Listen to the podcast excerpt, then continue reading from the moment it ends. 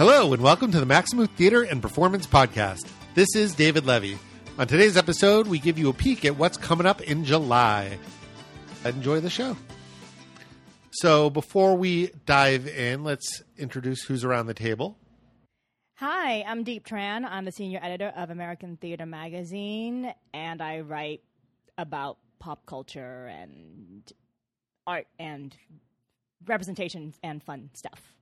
Hi, I'm Oren Squire, and I review plays for New York Theater Review. All right, so Diep, why don't we start with you? What are you looking forward to? Oh shit! Okay, why, why, why do I have to go first? Okay, uh, the first first off, I wanted to talk about something that has already opened, but it's running until August, and I think it's really worth seeing. It's called In the Green, and it's a musical. Blah and it's a musical by Grace McLean, who was one of the cast members in Natasha Pierre and A Great Comet of 1812. She's such a talented singer songwriter. Her her stuff kind of sounds like a mix of like Im- Imogen Heap and Peggy Lee, and she has such a like a lovely low resonant voice. I'm kind of obsessed with her, and because she's a redhead, and I'm obsessed with redheads natural redhead. and In the Green is currently playing at LCT3, and it's a musical about Hildegard von Bingen, who was like one of the first, uh, the earliest known composer whose records we still have and she also happened to be a woman and she also happened to be like the first woman doctor of the Catholic Church and she was allowed to like give sermons because she basically said, "Oh, I'm a I'm a woman. God speaks through the meek and no one's meeker than a woman. So this is what God is, you know, God's telling me to tell you all this stuff." And so she was able to command, you know, respect and power in the time when women didn't have any of those things. And the musical is about the first 30 years of years of her life where she was placed in a cell and and with with another nun and they and the and the first 75 minutes of it is basically them working through some stuff out in a cell. It it the execution is a lot better than what I'm making it sound like because the music is really modern and really inventive and it talks a lot about like trauma and agency and consciousness and how to be and you know mental fragmentation. So it's really it's really cerebral. It's kind of like Inception and it's also really moving at the same time. And um, and tickets are only thirty five dollars because LCT three is really affordable, and you can see some great and new work there for very cheap, which is really important, I think, if you want to get young people and people of different types into the theater what is going on with LCT3 in a good yeah. way? Mary Seacoles yes. and now this, like they're becoming the New York Theater Workshop of the Upper West Side. Well, I don't want to give him all the credit, but they they had a new artistic director who's also a friend of mine, Evan Cabnet, and he's he's been trying to balance like the outstanding commissions they have from people like Branden Jacobs-Jenkins and Jackie Sibblies Drury with like newer work like Grace's Grace McLean's work. Well, it's fantastic. Yeah. I mean, not to disparage LCT3 from five years ago, but you would not see the stuff we're seeing this season. Yeah. You would definitely not see Mary Seacoles. And, no. and uh, you would see more like people around a kitchen table with maybe a montage of things happening. But k- kudos to them. I'll, I'll be there. Mm-hmm. I've heard mixed things about it, but you're selling me on it. I mean, it doesn't completely work, but you know, it's one of those things where it doesn't work. It doesn't work 100. percent I have some issues with the ending, but like I admire the ambition of it, and you know that Octet. I feel like there's like and a strange loop. I feel like there's something with like experimental musicals right now that's really interesting where it's it's it's for it, it's not narrative it's not naturalistic and it's not through a straight linear narrative like they're breaking the form in both style and also style of story and also style of music I'm gonna go get tickets because I saw Strange Loop.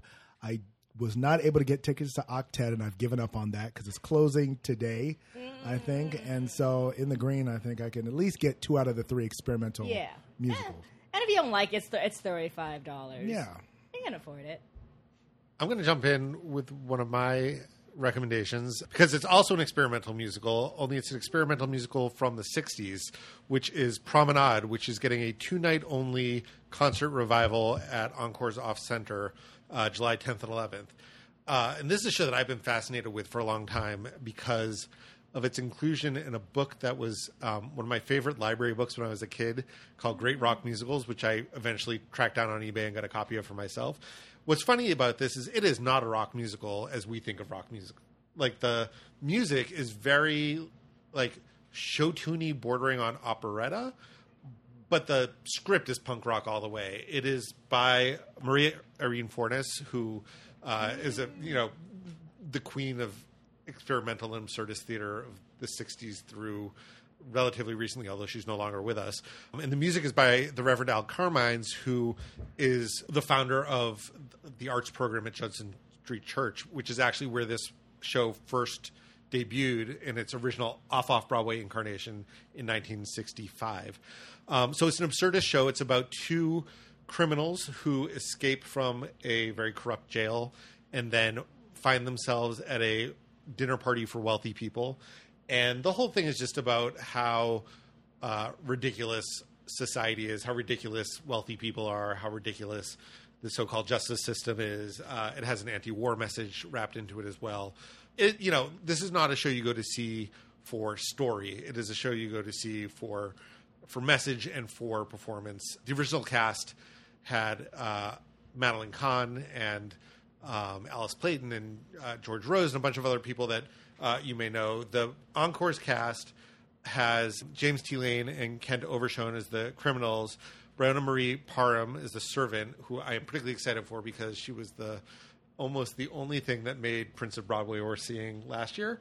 I just I think she's fantastic, and a big ensemble cast with some other favorites uh, in there as well. And it's just it's a show that when you listen to it or when you read it, you don't get the whole. It just doesn't make sense. But every time it's done in production, people rave about it. So I'm excited to finally get the chance to see it in production. And for people who don't know, Off Center is at City Center. It's a huge theater, so they have um, enough seats to be able to offer them starting at $25, going all the way up to $125. There's also discount codes available, and most of their shows end up on TDF. And one hour before curtain, they do a free additional performance for ticket holders called the Lobby Project, which is in partnership with the Civilians, where they do a brief uh, documentary musical about the creation of the show you're about to see. So those are really cool. The ones from last year are available on the Civilians SoundCloud page if you want to get a sense of what that's like. Um, but it's definitely worth showing up an hour early so that you can watch that too. So that's Promenade at Encore's Off Center. Wait, the lobby is, is it's live. The lobby element of it. Yeah, so it's it's in their Ah. upstairs lobby, like the on the mezzanine level. Oh, okay. Um, they set up a stage, and they usually have like four or five singers with a pianist, and you know it's Nice. mic'd so you can hear it, and, and it's original. It's they it, each it's usually like four or five numbers, and each one is written by a different uh, songwriter who's affiliated with the Civilians. It was very cool. I want to talk about the Hot Festival at Dixon Place because it is Pride weekend where we are talking from David's apartment. Can we say that? Yeah. Okay. David's apartment, Pride weekend, happy Pride. We're going with that Pride spirit and also 4th of July spirit. Hot Festival at Dixon Place is a celebration of queer culture. It's been around for several years, and there are 49 new works. I counted them manually on the website, uh, and it's running from July 2nd to July 31st. So there are a lot of different performers, artists, multimedia artists, and dancers and choreographers who are all given maybe one or two performances, similar to Ars Nova's Ant. And I figure it's a trial run for shows to get picked up later. I really like Dixon Place. They're sort of the port authority of queer artists coming into New York City.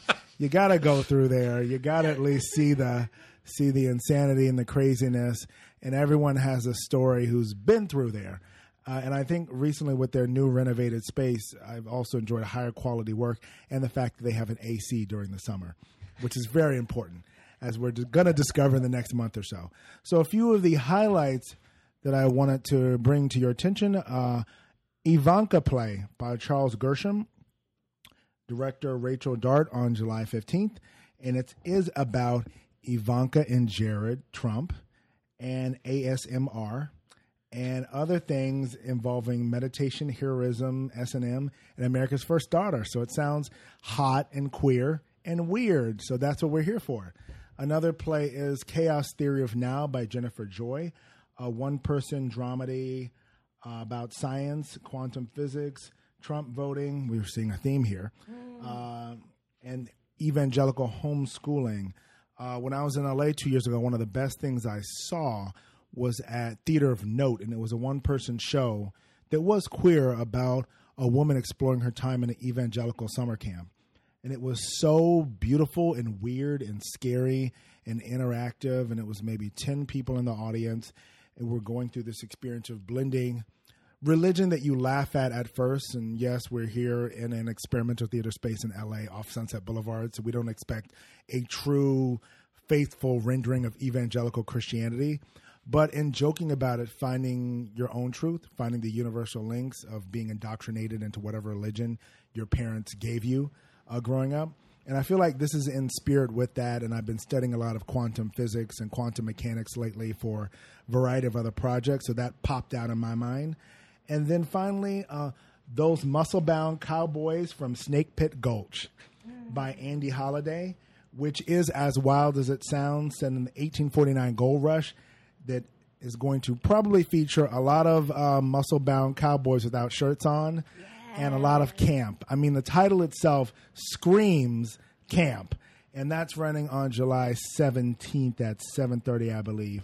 So those muscle-bound cowboys from Snake Pit Gulch, if you want something campy, you have the chaos theory, chaos theory of now, if you want something intellectual as a queer, and then you have Ivanka play if you want something political and to say fuck you to Donald Trump uh, this season. July 2nd to 31st at Dixon Place. Check it out. Oh, do all the shows just have one performance? There are a few that have two or three, but like out of the 49 I counted, most of them are one night only. One of the great things too is that a bunch of these performances are free. So if you take a look at the website, and even the ones that aren't free, they max out at I think fifteen dollars. So it's it's totally worth Very it. affordable. And most of the ones that are fifteen dollars, you can get for nine dollars on TDF. And because they're off off, you don't even need to be a TDF member to get the nine dollar tickets. David's doing the work of Jesus, Theater Jesus, with a spreadsheet of discounts available for each one of these offers. So that's great. Uh, the next show I'm really looking forward to, which is, I, I think a lot of people in New York are looking forward to this one. It's Douglas by Hannah Gadsby, her follow up to Nanette, which you all saw on Netflix. Do I need to tell you about Nanette? Or I, I think that's good. We had like a whole, I want to say two Yeah. whole episodes about Nanette. Yeah, exactly. Well, remember how Hannah Gadsby said she was quitting comedy and Nanette? That's not happening. I knew that wasn't going to happen. We all knew that. I mean, I figured she was quitting a certain kind of comedy. Yeah. Well, well, from what I heard, because uh, Douglas ha- is, has been touring around the country, and from what the reviews I heard from other places, it's not. It, it, it occupies a similar territory to to, to Nanette, and also talks, well, you know, feminism, art history, the patriarchy, all of those fun things that we love to talk about. And also, she was recently Hannah Gadsby was recently diagnosed with autism, so she talks about that as well. So th- there's some intersectionality there, and it's allegedly it is not as serious as Nanette. I've heard. Is she going to talk about dating Joe Soloway from Transparent? We're gonna have to find Hot out. lesbian Have they, couple. have they acknowledged themselves as a couple no, yet? I think it's just they pop up I in mean, places everyone together. knows. Yeah, Everyone It's the worst kept secret in lesbian lesbiandom. like we all know. Uh, just announce it on Twitter and get it over with. That because that's the way people do relationships now. I don't know. I feel like every time comedians joke about their relationship in in a show, it kind of puts more puts more stress on the relationship. No. It does, unless they're single, then it's kind of like bait. I've seen so many people get hookups from just being like, I'm single and miserable. And there's a line of uh, people, I was about to say something else. There's a lot of people who are waiting to uh, alleviate their misery in various ways. So in this case, I figure she doesn't want to announce it because it sounds like you've gone Hollywood. If you're dating like one of the key lesbian uh, power brokers in Hollywood from Nanette, and you're trying to disavow traditional comedy. But I'm actually fine with it. I'm, I'm, I think it's kind of cool, even though she doesn't care what I think. I'm like, I, am fine with you doing this. Uh, if, in case you're wondering, wondering Hannah, I, you have my blessing. Uh, but yeah, they, they probably also want to keep it private because once you publicize something, it does change things. Mm-hmm. On the other hand, they've got a transparent two-hour finale movie musical coming out. What? So, I didn't hear about that. oh yeah, they, in fact they they developed it in New York at Joe's Pub.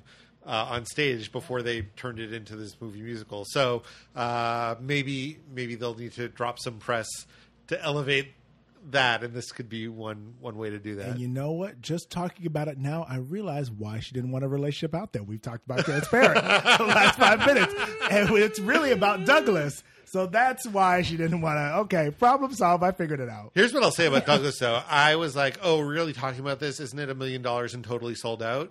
And while there are tickets that are close to $200, there are also tickets that are 65 which is like not cheap, but like not bad for someone of her stature. And there are still seats available at that price if you have flexibility on your dates. Yeah. And it's not at Soho Playhouse. Thank you, Lord Jesus. I don't have to sit in those seats like I did for Fleabag. I can actually afford leg room. anyway, that's just to say, Daryl Roth Theater, love the seats. They're very comfortable. Hey, hey, when, when I s- when I saw Gloria there, it, they had because they had the uh, in the round staging, so the seats didn't all have backs in them, so they gave us really comfortable cushions. I saw that too. That was the highlight of the show. Wait a minute, that was shady. Oh, shade. Oh, but it's that's so Pride shady. Weekend. I got Pride confused for Weekend a second. 'cause I was shade. like, wait, wasn't Gloria at the Vineyard? And how could you do that in the funny. round? Exactly. different show. Different show. Different Gloria. Very different show. Another show I wish had been in a, in a bigger house, but that's fine. Off off Broadway. Sometimes you don't want uh, more of us to see your shows. It's okay. Exclusivity is its own reward. Exactly. The show that I want to talk about next is one that I know the least about, but sounds so interesting. I definitely am going to go see it. And it's called Merril Mushroom's Bar Dykes. And it's um, Merrill Mushroom is actually the name of the playwright. So the, the play is Bar Dykes, but they're billing it this way. Uh, it's put on by a theater company called The Other Side of Silence, also known as Tosos, who is one of the anchor partners at the Flea, which means that they use the theater at the Flea and they get certain resources from the Flea, but they're their own theater company and they are one of the oldest LGBTQ plus theater companies. They were found in 1974. Uh, this version has been around since 2002, and the show has like a really fascinating history. So Merril Mushroom is like an old school deep South butch radical dyke. She lives in Tennessee now. I think she was in Florida when she wrote this play in the 80s. This play is about lesbian bar culture from the 1950s, and it was considered lost for a while. And then last year, sadly, Mushroom's house burned down, and there was a movement among her friends and fans to help restore her library and her archives. And someone sent her a copy of this play, which I don't think she even had a copy of before. And so now that she had her hands on a copy, she got it republished in partnership with Pegacorn Press. And it just had a reading by Tosos. And now this production, starting July 11th, will be its first full New York City production. Um, and it's co-directed by Mark Finley, who's the Tosos artistic director, and Virginia Baeta, who's a member of the Queen's Company, which is an all-female classical theater troupe that I'm obsessed with.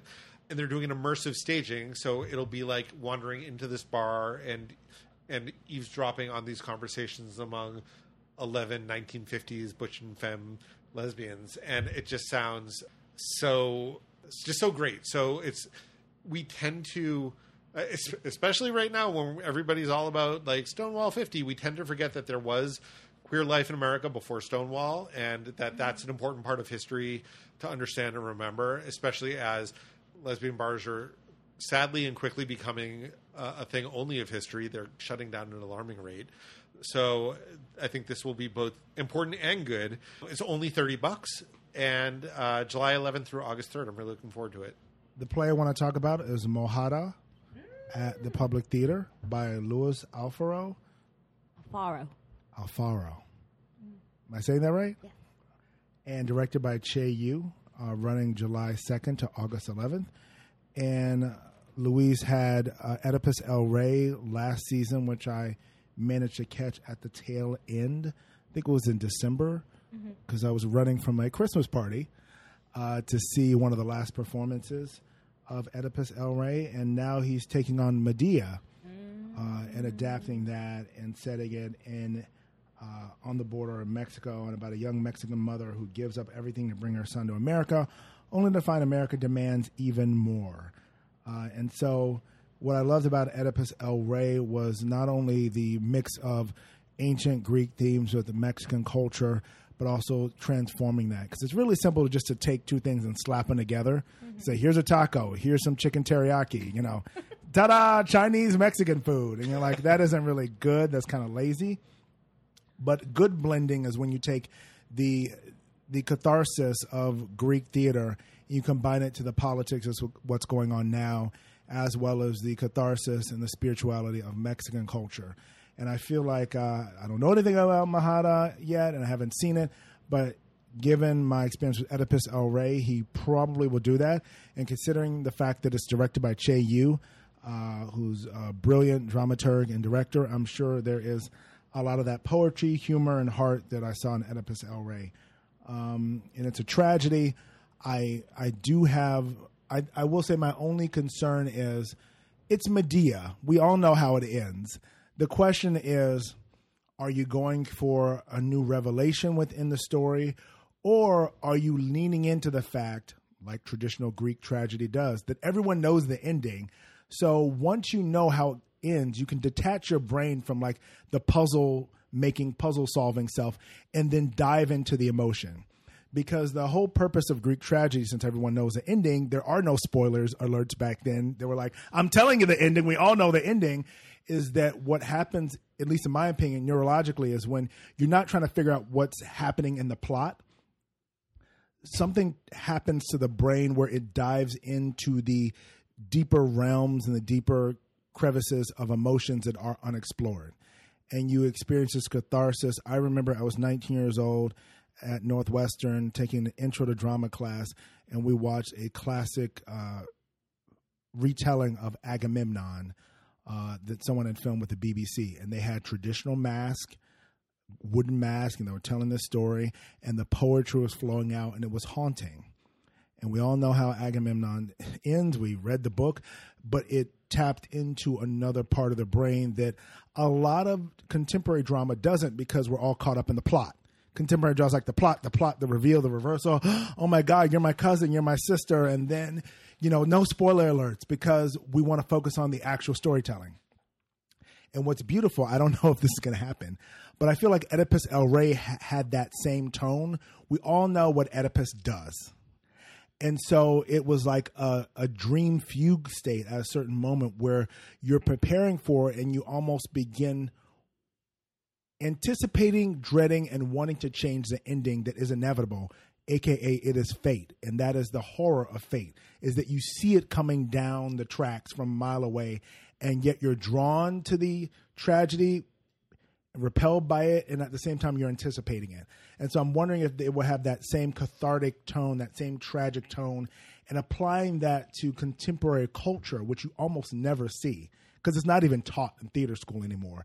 That sort of that sort of art form. So i'm excited about it for those reasons. And i may be completely wrong when i actually see it. It may be just a, a soapy retelling or it may be just all plot but i feel like it's not going to be like that. And the great thing is, it's been playing all around the country prior to this. I think it, the world premiere was in like 2017 at Oregon Shakespeare Festival, and so, or it may have been somewhere else, somewhere out, somewhere on the, on the West Coast. It did play Oregon Shakespeare Festival though, but and so for all the people who think, oh, he's just trying to, they're just trying to capitalize on the border crisis. This has been going on for a while. But what I also love about like using taking these Greek myths and then transposing them to our time and adapting them is like. Re- remember that uh, Jesse Green review of Much Ado About Nothing, where he talked about how, Oh, God. uh, you know, these people. What's so great is uh, I'm paraphrasing. What's so great is like these characters aren't pretending to be white people; they're themselves, Oh, and yeah. they're doing Shakespeare.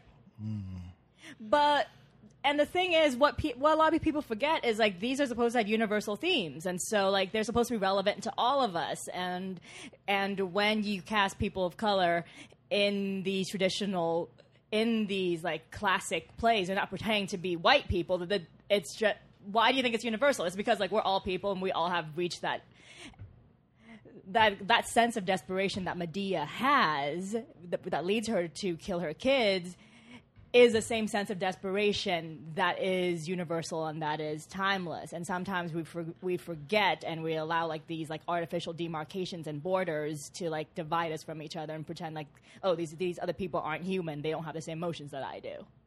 I completely agree. Mojada is at the Public Theater through uh, August 11th. Uh, tickets go from 60 to $150. I think the 150 are just for like schmancy people. Because Yeah, when I was looking at their lap. When I was looking at the map, like the $150 tickets are literally right next to the $60 tickets, so I don't quite understand who buys those.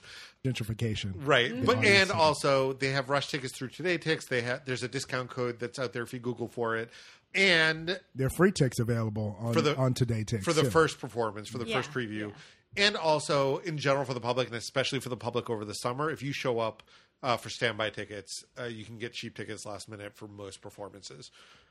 I think that's the case with most theaters in New York City. I don't know about around the country, but I, I was reading this tweet from uh, Obehi Janice, who's an actor, and she said, "Oh, I've shown like." When it says sold out, it's because the subscribers like scooped them up, but they don't always show up. And so if you show up day of, like they'll have like cheap tickets at the last minute because some subscribers decided to not use their seat that night. the last time I saw some people not get into a show at the public were waiting was that one person show with Anne Hathaway about the flight. That was Oh, like yeah, four years ago. Grounded? Yeah. Grounded. That was the last time I saw people in the audience being like told like, "No, what do you mean no?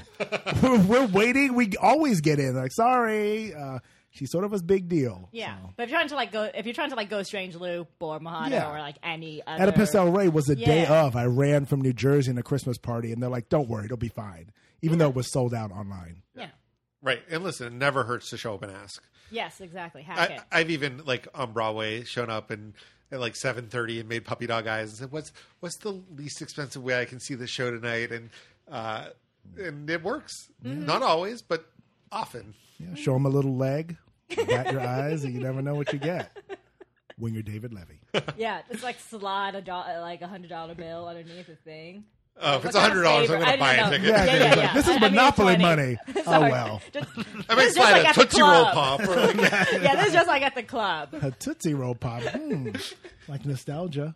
I might, I might give you a free ticket. The next one I'm gonna, gonna recommend is called Midsummer a Banquet, presented by Third Rail Projects and Food of Love. Uh, Third Rail is one of my favorite immersive theater companies in New York City. I feel like they like their stuff is always so inventive thematically. Like their um, their biggest hit is Then She Fell, which is the Alice in Wonderland theme thing that's been running in Bushwick for since 2012, which is practically unheard of, unheard of for like an off off Broadway company. And like the last thing I saw was at LCT3 actually, and it was about like the making of theater, and it was like all around that, Uh, like backstage at LCT3 in the dressing rooms, like. Hmm. It, and, and it took me places I don't, I don't normally get to go in a theater, and so I re- I always really enjoy it. It's always like the people are always beautiful, and which is very important. Then the the the music is the the music is usually like very like very very whimsical and like very melancholy. It, it's it's very dance based. So there's not a lot of text there, which is why I'm surprised that they're doing Shakespeare. But you know, how can you screw that up? It's a Midsummer Night's Dream with food involved. wait, how can you screw up Shakespeare? Would you like a very lengthy oh, list? Sorry, sorry. The captain of the Titanic. How can we screw this up? I know, but they're so good at what they do. Like I don't see them fucking up Shakespeare that badly. And, And there's there's food, food. involved. Yeah. Like how, I'm not gonna be mad at that. And it's also the, it's like Midsummer is so basic. it's such a basic thing to do, and it's about hedonism, and it's about gluttony, and just taking in all of the feelings. And so you add that and food, and it sounds like a fun way to a fun date night. It's a basic bitch Shakespeare. Shakespeare exactly. Pretty much. But this- you know what? I just need to turn off my brain for a little bit, so I'm going to enjoy Absolutely. this. And this one's, I think, in Union Square too. So it's like not even having to schlep out to Exactly. the deepness of Brooklyn. So all you basic bitches, get out there and Exactly. And eat enjoy- some food. Eat some food. And enjoy some Shakespeare. Uh, and it's only seventy five dollars Oh, wait a minute. for the bad seats, two hundred for the comfortable seats. How many courses? Uh, I think there's- uh, I think it's a multi-course. I think it's like So, a like, at full least- meal, but yeah. it's it's tapas style, it's small plates. Oh, okay. So I'll bring my own McDonald's. Yeah, maybe. And well, when I when I first saw Then She Fell, like there was some free booze involved. So maybe there'll be free booze involved this time.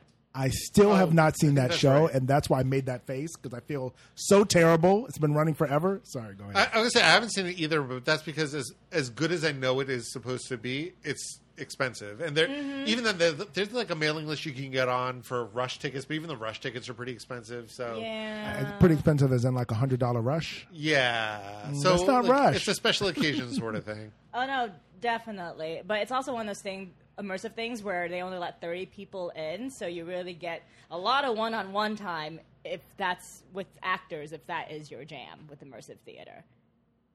Not Is that your really jam? my jam. Okay, So never maybe you don't mind. need to see it. So maybe you don't need to see this. Maybe, maybe some tapenades. Maybe it's my tapanadas. Maybe something I occasionally dip into, but not a jam. Yeah, yeah. Um, they they go- they're just gonna sit there and watch you eat. I mean, I- I'm not opposed. I I know we've joked about this in other Maxamoos about audience interaction and how much we hate it, and I've I've learned to give up on my hatred for that because it's going to happen anyway. It's kind of like the MTA being late. It's like it's going to happen. Why get upset? Uh, so I've I've learned to appreciate stuff like that. Like I'm going to tell you a story. It's like, oh God, this actor, and I get over my artifice or my fear of like I'm aware of the artifice and this person is performing, and then I start thinking what they're thinking, looking at me, how they rehearsed this, and now I'm not even listening to what they're saying. I've learned to shut off that part of my brain when you have audience interaction. Yeah, yeah. But because the thing is, like, immersive theater kind of like reminds me of being at Disneyland because I used to work at Disneyland, Oh. and so it just feels like being in a different world. And the thing about theater sometimes, like, because I'm sitting there, I'm always aware that I'm here, you're there, and we're having two different experiences right now. And so I like being asked to work as an audience member to stay engaged. Because sometimes I think theaters take it for granted that we will be. Yeah. I saw the fever at Woolly Mammoth that I think was also at the public where mm-hmm. the audience has to participate. The show does not run unless the audience participates. And after getting, I, I kind of enjoyed it after being like, oh crap, we got to get up out of our seats. Mm-hmm. Um, yeah. And, and if you want to see immersive theater done well, because everyone does it these days, like Third Rail does it really well. Okay, I'll, So, I'll check it out. That and the Alice. Mm-hmm. So uh, the next show that I want to talk about is another musical. Uh, this one is Broadway Bounty Hunter, which is the new Joe Iconis show that starts July 9th at Greenwich House in the West Village. And uh, Joe wrote the music and lyrics, and the book uh, he collaborated with Lance Rubin and Jason Sweettooth Williams. And this is a project that he's been developing. All three of them have been developing for for years and years. I've been hearing snippets of it at his concerts, and uh, it's all over YouTube if you want to go uh, get a sense of it. I had And- a world premiere a couple of years ago. at. Barrington Stage, Yeah. yeah. And it's uh, was written for and about uh, Annie Golden, who uh, I like to think of as beloved uh, stage and punk rock actress. Uh, you know, she was in uh, the original production of Hair and also in the film. And these days, people know her probably best from Orange Is the New Black, where she plays the character who doesn't speak, whose name I'm blanking on. It is she plays herself, and from what I gather about the story, she is a uh, down on her luck actress uh, of a certain age who stumbles on a gig uh, to become a kung fu fighting bounty hunter in South America. Uh, and I believe she falls in love with one of her bounty hunting colleagues, who's played by Alan H. Green, and uh, discovers her inner woman warrior along the way. And it's sort of based on exploitation films of the 70s, kung fu films and black exploitation films, and whatever you call the women exploitation films, like uh, uh, Faster Pussycat Kill Kill, that sort of thing. Um, the music that I've heard is all very funky. It it's funny. So my boyfriend goes to some theater with me, but not as much as I do. So I try to be very thoughtful about what I ask him to go see. Mm-hmm. Um, and so this one I made plans to go see with someone else. But while I was getting ready for this episode, I was watching the YouTube videos, and he was transfixed. He's like, "Oh, that looks really good. I think I want to see that." I was like, "Fuck." Just your friend. It's okay. no, maybe I'll love it so much we'll go twice. Um, but that's that's a good sign that you know, like someone just wandering in on YouTube videos, like, "Ooh, that looks good." That that's like that, that seems good to me. It sounds like heterosexual camp. Yeah. Which actually was a thing. It sort of died off, but was a thing in the 70s, AZ with Faster Pussycat Kill Kill and that whole genre of like over the top excessiveness. Totally, and the directors and choreographer is Jennifer Werner, who has worked with Joe on many other shows, but also is the um, associate director of Book of Mormon. So, like, I, I think camp is sort of part of her working vocabulary. Uh, it does make me a little nervous that this is a show about women's empowerment, black exploitation, and kung fu that was written by three straight white guys. Um, Yeah, I've heard that concern too. but there's a woman who's directing. There's a Asian American music director. They have a black artistic consultant uh, who's a, a composer. What does that mean? yeah, you what know what? that? I'm not even going to. Yeah. You know what? Even if it's just uh, we are giving you money because we feel bad, like he deserves that money. So, nice work if you can get it right. right? I mean, I, I don't know what his actual role is, but um, Michael R. Jackson took a job just like that as a consultant, Right. Which is pretty much.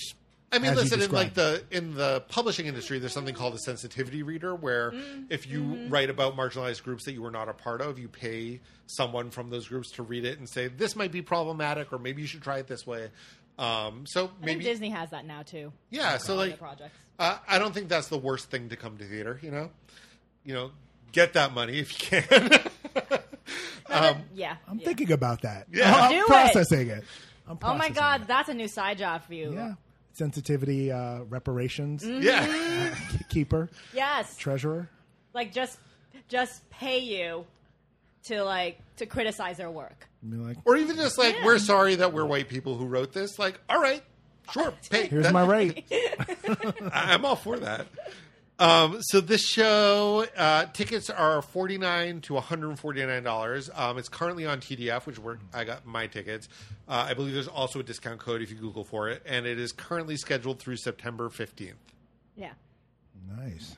Yeah, and if you can't afford Be More Chill, and like, and if people like Be More Chill, like, how how does this? Well, Be More Chill is very much is very much designed for teens, and not only for teens, but it's it's based on a young adult novel. The mm-hmm. characters are teenagers. This is very much a show for grown-ups. The Okay. you know the protagonist is a senior citizen, and it's based on culture of the seventies. That said, I know that there's already like a day that a bunch of Be More Chill fans have organized as like Be More Chill Fan Day at Broadway Bounty Hunter, which is very cute. You know, it's a it's not all the same creative people, but it's um, certainly the same composer lyricist, and it is the same orchestrator, and and one of the writers is in the cast of Be More Chill. So I think there's probably some overlap. By which I think, if you liked Be More Chill, I think that's a good reason to give this a chance. If you did not like Be More Chill, I wouldn't say that that's a reason to avoid this. I would say that's a reason to maybe go listen to some of the songs online and see if it's your style. Practicing my thoughtful poker face. He's saying like, hmm, interesting. I'm looking forward to reading your review of this. I haven't seen Be More Chill, by the way. I just Really? I did, and I did not like it, but I loved the audience. okay. Because I've never been the oldest person in an audience before. That was not a t- a, like a theater for young audiences show, and that made me like the and how much they loved it made me like it more than I than I would have otherwise. Yeah, there's stuff about the show that didn't work for me, but I mm-hmm. find myself humming the songs a lot, and that's Fantastic. And like I can't remember the Oh, last I time a new musical has yeah. done that to me. Well, my show is Native Son. Nambi E. Kelly has been uh, on a rampage of successful adaptations. Uh, that sounded passive aggressive. I'm happy. She's been having these great runs, and now this is finally. I know it's a Pride weekend. I can't help it. And now Native Son is finally here in the city for the New York premiere. I know this play has gone around in D.C. and Chicago. Yeah, 2014. Uh, and it's kind of amazing that she took this 400 page classic protest novel by Richard Wright and condensed it into a 90 minute show. And if you don't know what Native Son is about, uh, Richard Wright, who was a very popular black novelist in the 50s and 60s, wrote a series of novels. If you went to an American high school in the 80s, odds are you've read Native Son and Yep. Black Boy. so, na- uh, Native Son is uh, about Bigger Thomas, who works as a chauffeur for a rich family in Chicago. And he ends up doing some terrible things because of his position in life and the situation. I know I won't spoil it, although it's you know It been is an around for- American classic. Yeah. There's no such thing as spoiling it. I don't want to There's tell you what gonna be happens at the end of somebody. Death of a Salesman, but Listen, if you were listening to Maxamoo and you haven't read Native Son, press pause, go get the book, read the book, come back. now that you've come back after that press pause moment, Bigger murders the white woman who is the daughter of the, of the rich guy and also murders his girlfriend who's black. The girlfriend's murder is inconsequential, which is politically the point. Uh, and everyone's focused on the white girl and how she might have been murdered and raped, which she wasn't. But the whole point is there's such a fear of black bodies, but at the same time, this attempt by white liberals to domesticate and figure out a way to placate black people that it ends up enraging and creating and making a bad situation situation worse. So, uh, Native Son is this epic uh, novel. It's one of those hurl it across the room books that we had to read when I was in school with Native Son, where you just at a certain moment you just throw it across the room, not because it's bad, but because you're so angry at the injustice in the world. And this is interesting because the last time I was looking forward to seeing a literary piece adapted for the stage was 1984. And I will say, I will say that I did not hate the Broadway version of 1984. I saw people walking out. I understand why they were walking out, but they took a very challenging novel and made it into a one act, 90 minute play that had all these layers. And yes, it was, it probably belonged on BAM and not Broadway. And Native Son, I'm interested in seeing this epic adapted into a 90 minute show that is as relevant now as it was back then. And who's who's putting it on? It's going to be at Duke 42nd Street. It's being put on by the Actors An acting company. Acting Company, uh, and it's going on from July 17th to August 24th. Uh, so Duke 42nd Street, one of the easiest places to get to. All the all the major lines stop on right near there, and I actually like the theater. It's a black box, but it's comfortable. It's spacious. It's right there near all the trains. Uh, and acting company is finally bringing this to New York City, which I'm excited about because I've heard this going around the country and wondering when is it going to arrive here. And just to know they're doing this in rep with Measure for Measure, so uh, make sure you check the schedule to make your plans so that That's an you know which night they're doing the show because it's not it's not an eight performance schedule for this. Uh, and it's, tickets are thirty five dollars to seventy dollars. Uh, you can get discounts. There's a code around out there, or uh, there's a deal if you want to see both shows. You can get both together for a reduced price. I mean, the great thing about New York City in the summer, as we brought up, is that everyone who has money leaves. so you can actually see 99.9% of things during the summer, especially late July, August, when the rich people really get out of town. And all of us poor schlubs are here either working or stuck inside trying to fan ourselves. So get out there in August and July, late July, and see all these shows. Don't be discouraged. Thank you so much for joining us for this episode of the Maxamoo Podcast. Don't forget to subscribe at iTunes or Stitcher or wherever you like to listen to podcasts. And if you can, rate us and leave a review. It helps other people find us. You can find all of us on Twitter. Maxamoo is at Maxamoo. I'm at It's D Levy. Diep is at Deep Thoughts. And Oren is at Orange Squire. We'll be back in two weeks with the July review episode. Thanks for listening. Take care.